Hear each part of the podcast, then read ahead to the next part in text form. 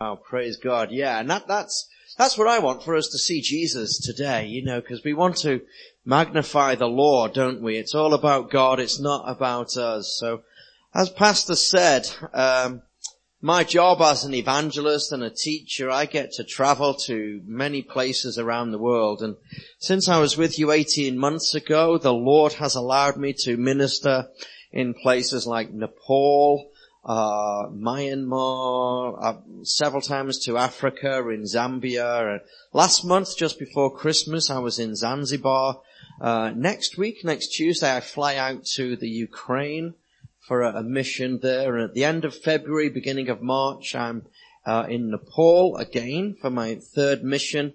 Uh, this evening, I'll be showing a quick uh, PowerPoint presentation on the last mission to uh, to Nepal because some of you will know Russ.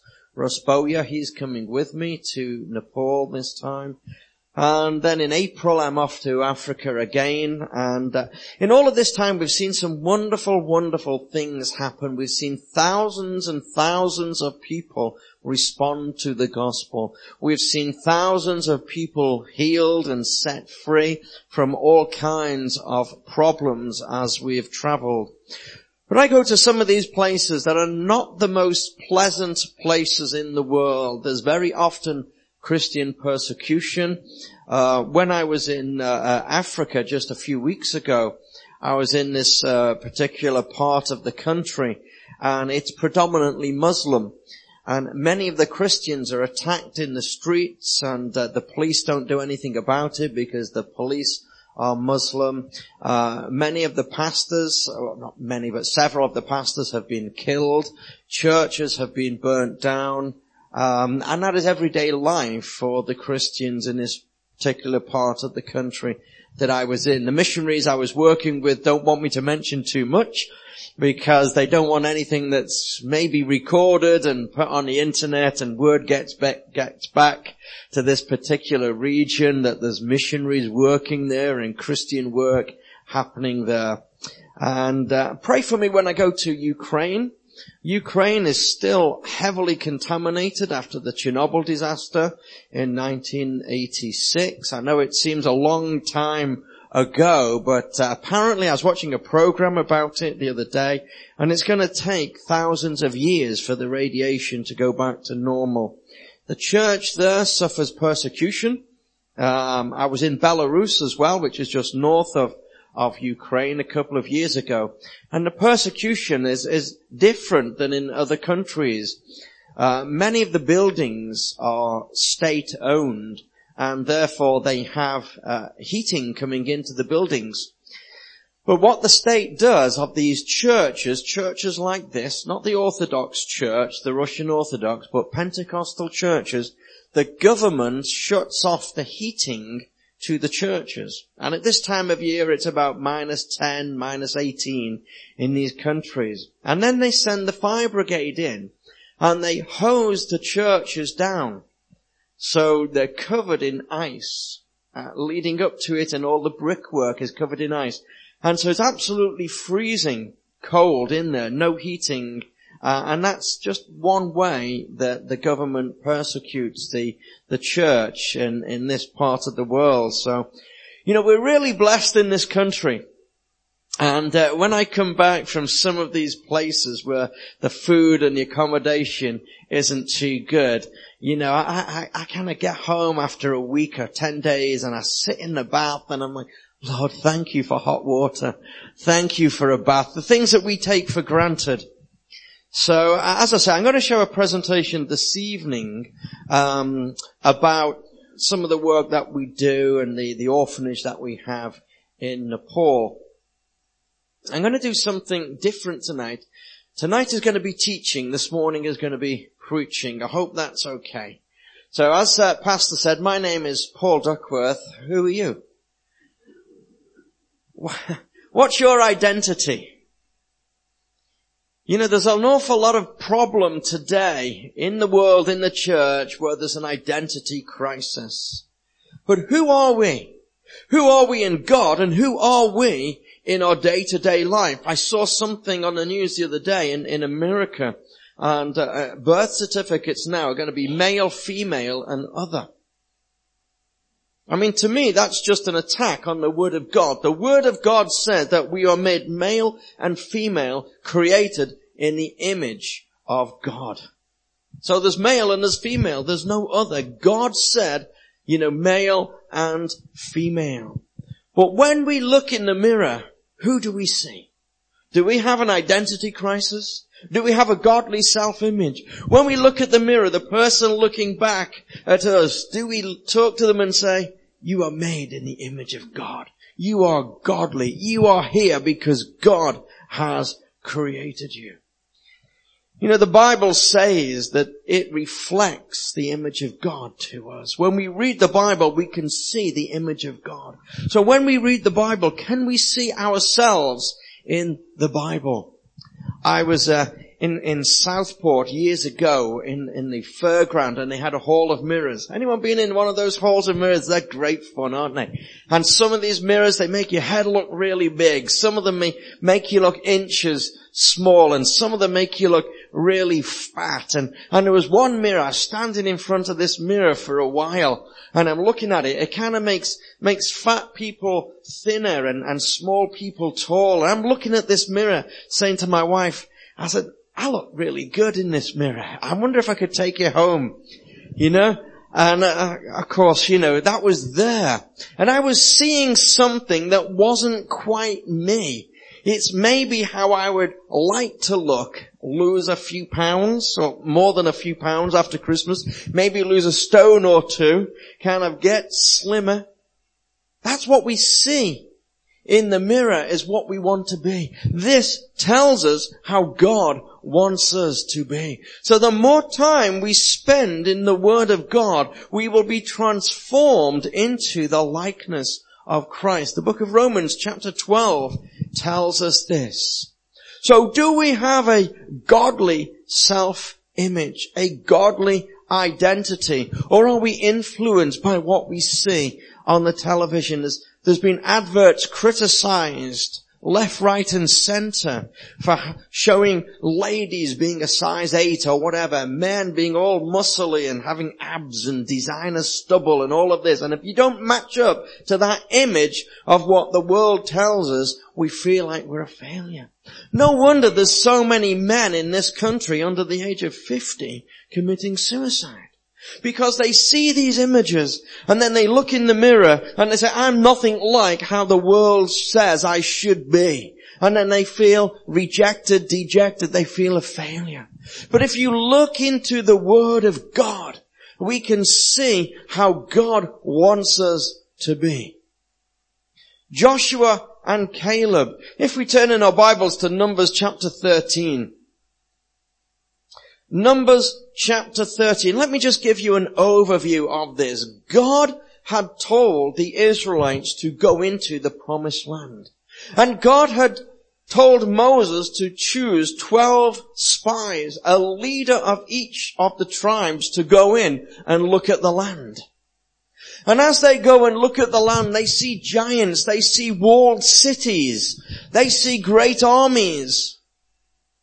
And then they come back and they give this report. Ten of the spies give this factual report. Now it is a factual report because there were giants, there were armies, there were walled cities, but God said, go in, I have given you this land. And in chapter 13 verse 32, it says, and they, speaking of the ten spies, brought up an evil report of the land which they had searched. Hang on a minute. It says here in the King James an evil report of what they had seen. But if you read back a few verses, it tells you exactly what they had seen. Why was it an evil report? Because their report says we cannot go in because they are too strong for us. God said you can go in. You see, they were speaking in opposition to what God said. And if you speak in opposition to what God said, that is evil. Anything that contradicts the word of God is evil, which is why it says they brought up an evil report. And in verse 33 it says, And there we saw the giants, the sons of Anak, which come of the giants. And we were, now listen to this carefully, we were in our own sight as grasshoppers, and so we were in their sight. You know, how you see yourself can influence how others see you. They saw themselves as no good nobodies, like grasshoppers. And then it says, and that is how they saw us too. If you see yourself as God sees you, other people will see the God in you. If you see yourself as grasshoppers, grasshoppers, what are they? They're nothing. Oh, I've eaten grasshoppers. I've been to Africa many, many times. I've eaten grasshoppers. We stopped off at one of these roadside, I don't know, cafe is, is too good a word for it, but we stopped off and they had this big, big frying pan and they were taking the wings off grasshoppers and throwing them in the oil, putting them in a plastic bag, putting some salt on and selling them to us. And so we, we went, we got out the car, we bought some of these and we're biting into these hot, crispy grasshoppers covered in salt. You know, it's just the equivalent in Uganda where we were of a bag of crisps. Let that sink in. Grasshoppers were eaten just as we in England would eat crisps. So here, when it says, and we were like grasshoppers, we had the value of a grasshopper. That's what they're saying to me. When I read that, it's saying we've got the value of a bag of crisps. Can you imagine having a value of yourself, a bag of crisps? What, what's that? 50p? A pound for a bag of crisps? That's the value they placed upon themselves was the value of a bag of crisps.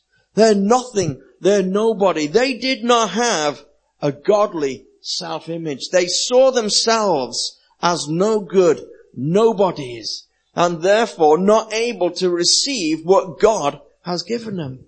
I seem to remember being here a few years ago teaching on, on Mephibosheth. Yeah? Is that right? And it's interesting. Mephibosheth, like them, saw himself as a dead dog. He saw himself as a servant. And because of how he saw himself, it hindered his ability to receive from God. Whereas Joshua and Caleb didn't have any inability to receive because they said, we can go in, we can defeat them because God has said. You know, if God has said something to us, if we are in agreement with God, if we position ourselves as God tells us to position ourselves, we will have success because we are doing what God said in His power. Judges chapter 6, we all know the story of Gideon. And in Judges chapter 6, verse 12, it says, the angel of the Lord appeared unto him and said unto him, the Lord is with thee, thou mighty man of valor.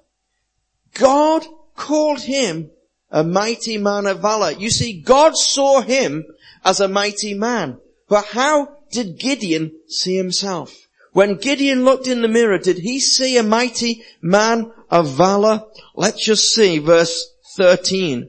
And Gideon said unto him, O my Lord, if the Lord be with us, why then is all this befallen us? And were be all his miracles, which our fathers told us, and so on and so forth.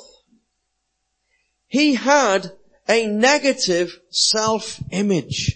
His perception of himself hindered God's ability to work in him and through him. You know, that's the problem that many of us have the perceptions that we have, sometimes the perceptions that other people have of, us. When I first mentioned that I was going to start traveling the world, preaching the gospel and seeing thousands of people saved, the response that was met by people in my church was, who are you? We've known you for 20 years. You've done nothing. You're a nobody. You've got nothing special. You don't talk good. You've got no education. You haven't been to Bible college. What have you got? It was almost like putting me down. And yet God said, I have chosen you and this is what I want you to do. He went on to say in verse 15, and he said unto him, O my Lord, wherewith shall I save Israel? Behold, my family is poor in Manasseh and I am the least in my father's house. In other words, he's saying, I'm the worst of a bad lot. My family is no good. We're the littlest family, the no goodest family in the whole of Israel, and I'm the worst of the worst. He was in direct contradiction to what God said. I wonder if we can think back on some of the promises that God has given us over the years. And we've turned around and said, I couldn't do that, God. I'm a nobody. How on earth can I do that? You know, like Mephibosheth, Gideon, like the ten spies who brought the evil report, they are putting themselves in a position whereby they cannot receive from God. And because they can't receive from God, they're not doing anything for God. You know, God had to tell them and tell them, here with Gideon, it's interesting that God just ignored his negativity and continued with the positive. Yes, you can do it. I will be with you. The angel will strengthen you, etc., etc. And it took a while for God to convince Gideon that he could actually do all of the things that God had told Gideon to do. Are we like that? What mirror are we looking in? You know, uh, talking of mirrors, I remember uh, uh ministering in, in Russia and they had this drug rehabilitation center. And as you walked in, on the wall there was a broken mirror and it had been broken on purpose and glued back onto the wall. And so when you come in, you see a physically broken image of yourself. You know, you kind of got an eyes up here and then your nose is split and your mouth's down here and one ear's up there and the other ear is here and you look at yourself and it's a completely distorted image which reflects what's inside you. But a year later when they graduated from this program and they left the rehab center on the way out was a beautiful mirror and it says the real you. And so when they looked at this mirror, they could see this perfect image of how they looked and that reflected the change that had happened on the inside of them. So how do we see ourselves when we look in the mirror? Are we a no good grasshopper? Are we a dead dog? Are we a servant? Or are we a prince or a princess of the living God? You know, if God is the king, and he is, and we are his children, which we are, the children of a king are princes and princesses. You know, you guys, next time you look in the mirror, you need to say, I'm a handsome prince. Ladies, I'm a beautiful princess. Have to be careful who I look at when I say that, ladies, you're a beautiful princess. If my wife was here, she'd be, ah, she can't be with you this morning. She, she, um, she would love to come, but uh, as I'm going on a mission on Tuesday, there's a few people in my church who want to give me money. And uh, so I said, I can't be in my church, but my wife will be there to take your money to give to me. So I can go on this mission. So that's why she's not here. She's getting money to give me for this mission. So I don't know why you're laughing. It's true. You know, she is. She's, cause these things cost. These missions cost thousands and thousands of pounds. Some of them four or five thousand pounds for one mission. You're away for a week or so, five thousand pounds. Some of them you're away for three or four days and it still costs fifteen hundred pounds or thereabouts. So expensive things, these missions. So what is our godly self-image like? Is it like that? Are we like these people? Do we put ourselves in a position where we can receive? What have I got in my pocket here? Oh, I've got a pound coin here. Pastor, catch. Now, what has Pastor done? He's put down his phone. He's put his hands together. What does that tell you? He's put himself in a position to receive. And he's just received a one pound coin. You are one pound richer now, sir. As a result, I notice your wife reaching over there to try and grab that and it's quickly got in your pocket. A little bit of prayer needed later maybe. But pastor put himself in a position to receive what I wanted to give him. If pastor had not have done that, there's another pound coin. If pastor keeps his hands together and I just throw, uh, a pound coin has ended up on the floor. You see, what I wanted Pastor to have, Pastor hasn't got, it's on the floor. Why? Because he didn't put himself in a position to receive. The Bible tells us that God wants us to be in a position to receive. That's what we've seen looking at Gideon. That's what we've seen looking at the spies. That's what we've seen through Mephibosheth. They were all in positions where they struggled to receive what God had because their self-image was so negative that they thought, who am I that God is going to do anything through me?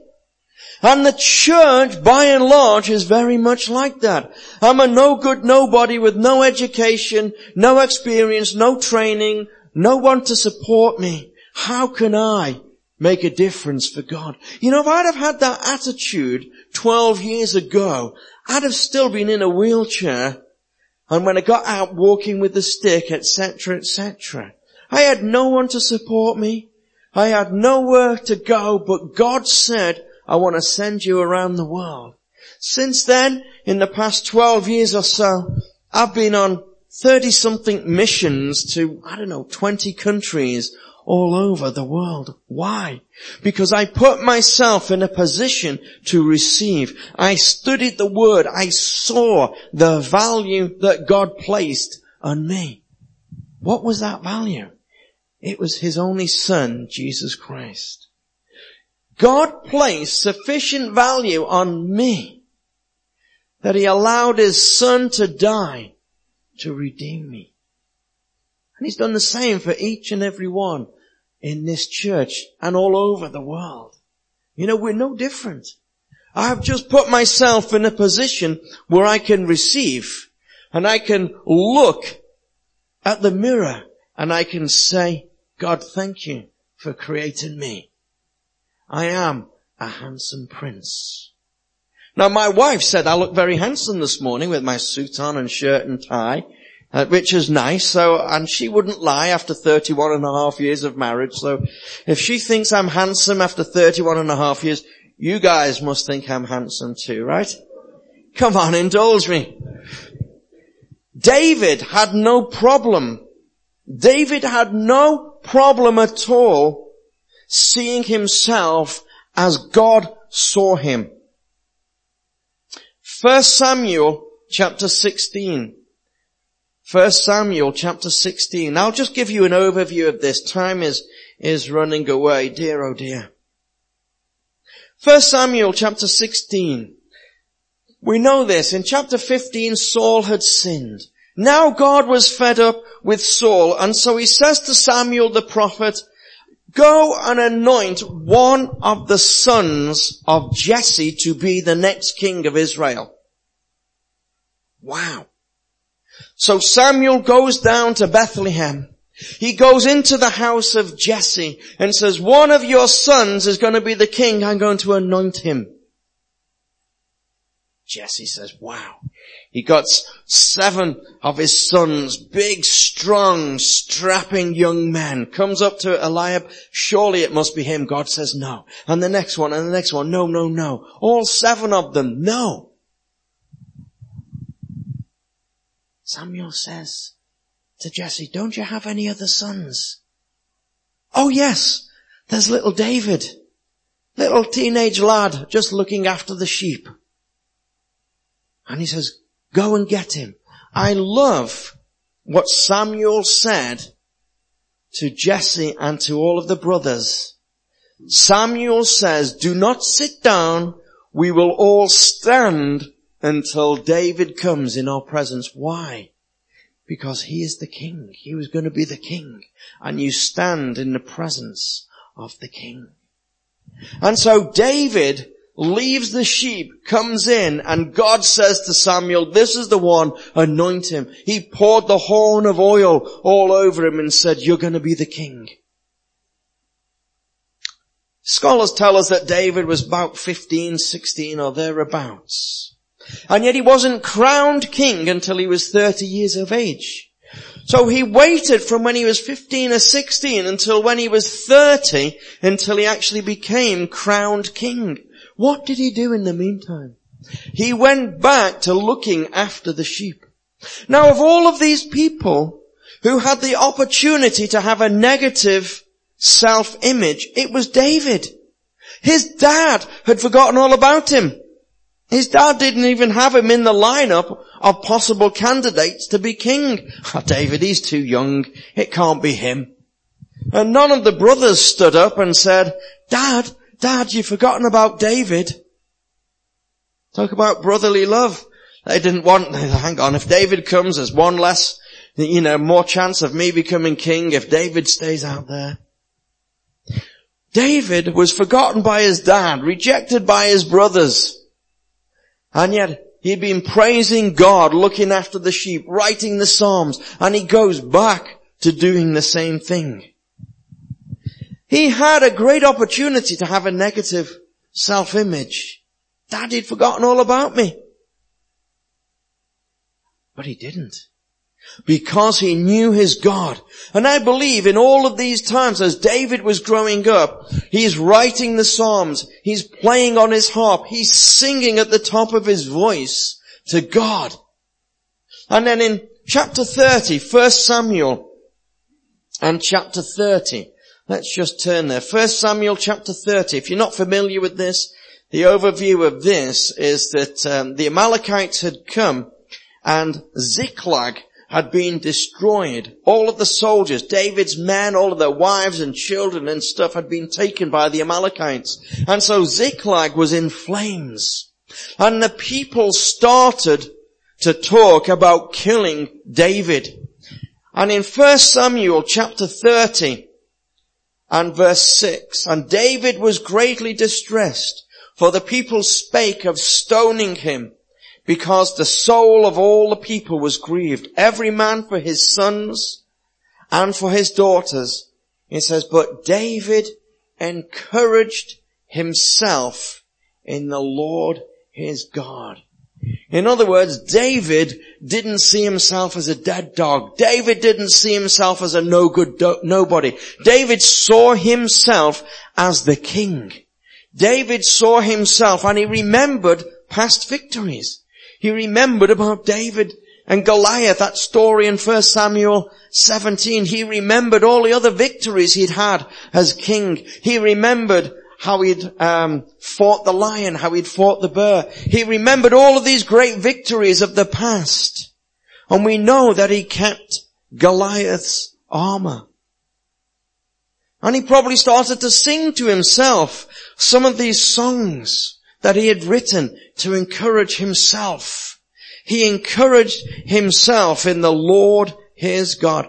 Friends, that's the answer. We need to be encouraging ourselves in the Lord God. When things start going negative, when people start talking about us, we need to be throwing up our arms and singing praises to God. We need to be reading our Bibles. We need to be looking in that spiritual mirror and saying, I'm a handsome prince. I'm a beautiful princess. I'm made in the image of God. God loves me. He sent his son Jesus to die for me. I have great value in the sight of God. This is what we need to be doing. Now you may turn around and say, ah, oh, Paul, that's alright. I mean, these people are great people in the Bible. Hang on a minute. Let's go to 2 Kings and chapter 5. 2 Kings and chapter 5. There's some great stories in this chapter. 2 Kings chapter 5 verses 1 to 3 tells us that Naaman, the captain of the Assyrian army was a leper. And of course he didn't want to have leprosy. Now his wife had a servant who was an Israelite, a Hebrew, taken from Israel, a young girl maybe 13, 14 years of age, taken from Israel all the way 600, 800 miles away from her home. Weeks and weeks worth of travel where they spoke another language, where they had a different culture, where they worshipped other gods, where she wasn't allowed to worship her God. And yet she says to her mistress, verse three, and she said unto her mistress, would God my Lord were with the prophet that is in Samaria, for he would recover him of his leprosy. Wow.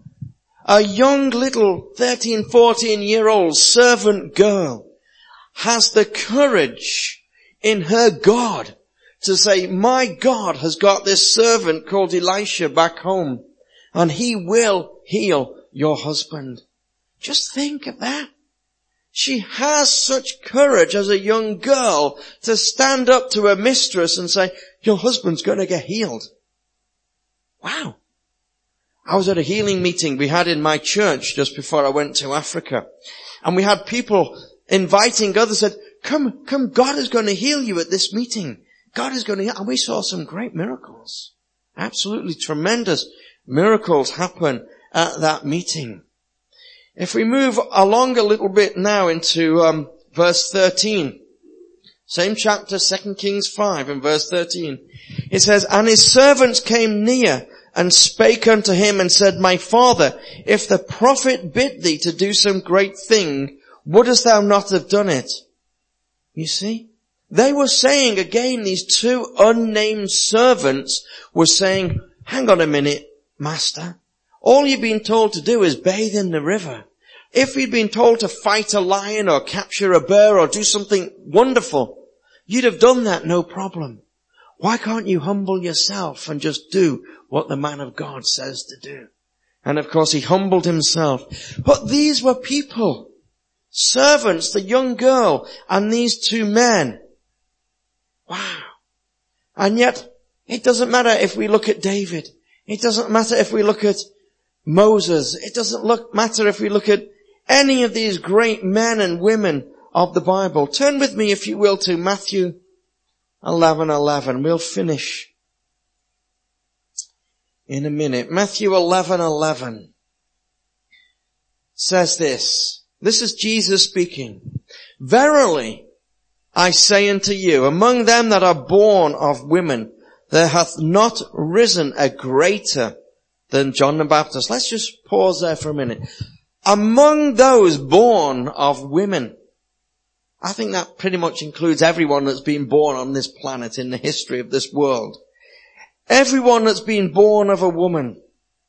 And yet not one, not one is greater than John the Baptist. In other words, John the Baptist is greater than David, Moses, etc., etc. Now Jesus carries on and he says, notwithstanding, he that is least in the kingdom, he that is least in the kingdom of heaven is greater than he.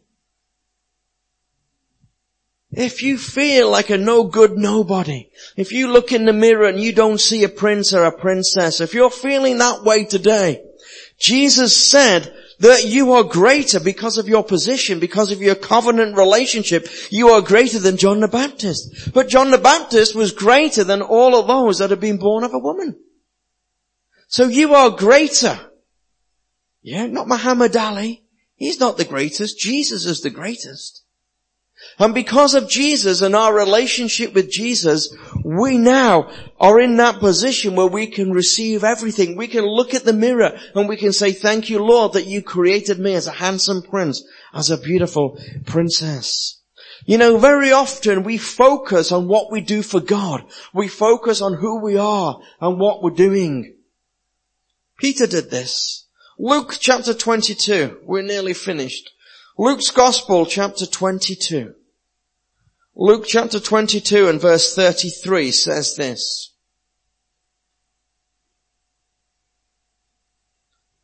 And he said unto him, that's Peter said to Jesus, Lord, I am ready to go with thee both into prison and to death. Isn't that interesting? Peter is saying, I'm going to do everything for you, Jesus. John's Gospel. Five times in John's Gospel, John called himself the disciple who Jesus loved. Peter focused on his love for God. John focused on God's love for him. That's a big difference. Say that again. Peter focused on his own love for God, but John focused on God's love for him. We'll finish with this scripture. John chapter 19 and verse 26. Now despite, despite Peter's promise that he would follow Jesus everywhere, even unto death, here in John 19 and verse 26, when Jesus therefore saw his mother and the disciple standing by him whom he loved, he saith unto his mother, woman, behold thy son. And as you read this and other gospels, you will see that John was the only one at the cross. Even though Peter focused, Jesus, I love you, I'll follow you wherever you want to go, even unto death I'll follow you. He wasn't at the cross. John, who said, Jesus loves me, Jesus loves me, Jesus loves me, Jesus loves me, Jesus loves me.